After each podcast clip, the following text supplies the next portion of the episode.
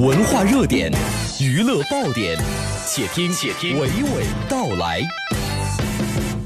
新鲜文娱声音，听我娓娓道来。各位午安，我是娓娓道来的吕伟。五月六号到五月二十七号，以“聆听贝多芬”为主题的二零一七五月音乐节将在国家大剧院上演。音乐节艺术总监、小提琴演奏家吕思清有话要分享。首先，我作为这个五月音乐节的这个可以说是元老了啊，这个还是比较有发言权的。觉得能够跟五月音乐节、跟国家大剧院一同成长，一同为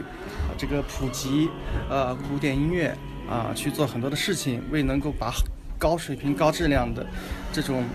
音乐会和节目引到国家大剧院这个舞台上，我觉得特别开心。所以我也特别心甘情愿的来做这个劳模啊，啊，所那大剧院也是把我这个劳模用的也挺好，就是 每年的这个五月音乐节的走出去第一场，肯定是我，对吧？这已经连续四五年了啊，然后呢，把我。发配到越来越远的地方，对吧？但我觉得特别好，这说明我们古典音乐有有市场嘛，啊，喜欢古典音乐的人多了嘛，所以我觉得这是一个特别好的事情。但是我还要说，这是跟国家大剧院的努力分不开的，这也是跟所有参与到国家大剧院。演出和五月音乐节演出的这些艺术家的努力分不开的，因为我们来的很多艺术家其实也是劳模，他除了正规演出，也要参与参加我们这个走出去的这个活动，所以他们也是真的是为推广就是古典音乐做了很多的贡献。特别有意思的是，呃，你知道欧美音乐市场和中国音乐市场其实有一个特别有趣的现象啊，就欧美的音乐市场，音乐厅里，比如说你往台下一看，基本上一片一白发，那都是五十岁以下的人都很难找到，对吧？但中国其实恰恰相反，中国的你看音乐厅里啊，年轻人很多，啊，当然这个可能高中生、大学生还没有那么多，但大学生里其实也很多。哎，我觉得这是主要是因为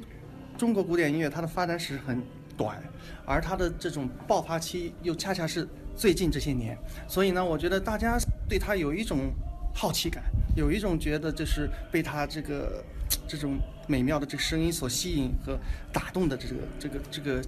呃，情感在里面，所以我觉得这其实是特别好的事情。有的时候我们问欧美的这些，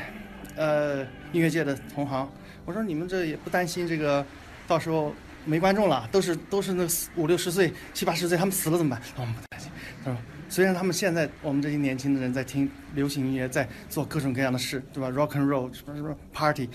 但是到他们四十岁以后。他们很多人都会走进音乐厅，对，就是说它还是一种文化的传承，一种对于一个事物的不断的认识和学习的这么一个过程。但我们这也是这样的，但是我们其实现在做了更多的努力，因为我们起步晚，我们需要做更多的努力才能追上这种啊高水平的这种啊古典音乐高水平的这个国家嘛。所以我们做的普及，我们做的教育，我们做的推广，呃就更多。而且由于这些年来我们的硬件。得到了很大的改善，像国家大剧院对吧？像各个城市，很多城市都有了自己的好的音乐厅、好的剧场，其实也为古典音乐的传播提供了一个很好的这个平台。所以我觉得这种硬件的建设其实也起了很大的这种推动作用。当然，最重要的还是我们应该把高品质的这种艺术、高品质的音乐。我们这次开幕式是很有特色，呃，三个音乐部分，这在一般的音乐会上是没有，一般歌剧才这样，对吧？三幕、四幕歌剧，然后中间休息。音乐会就是个中场嘛，但我们这次两次休息，三个大部分，因为我们就希望在大剧院十年的时候，在这个时刻呢，在五月音乐节发展这么多年以后，这个开幕式音乐会上呢，能够去呈现一个非常丰富的一种曲目和演出的这种形态。另外呢，也是有一个感恩之心，就是说。国家大剧院的这种啊成长，包括它现在在国际上的这种影响力和地位，呃，是国家大剧院自身的努力啊，才能到今天，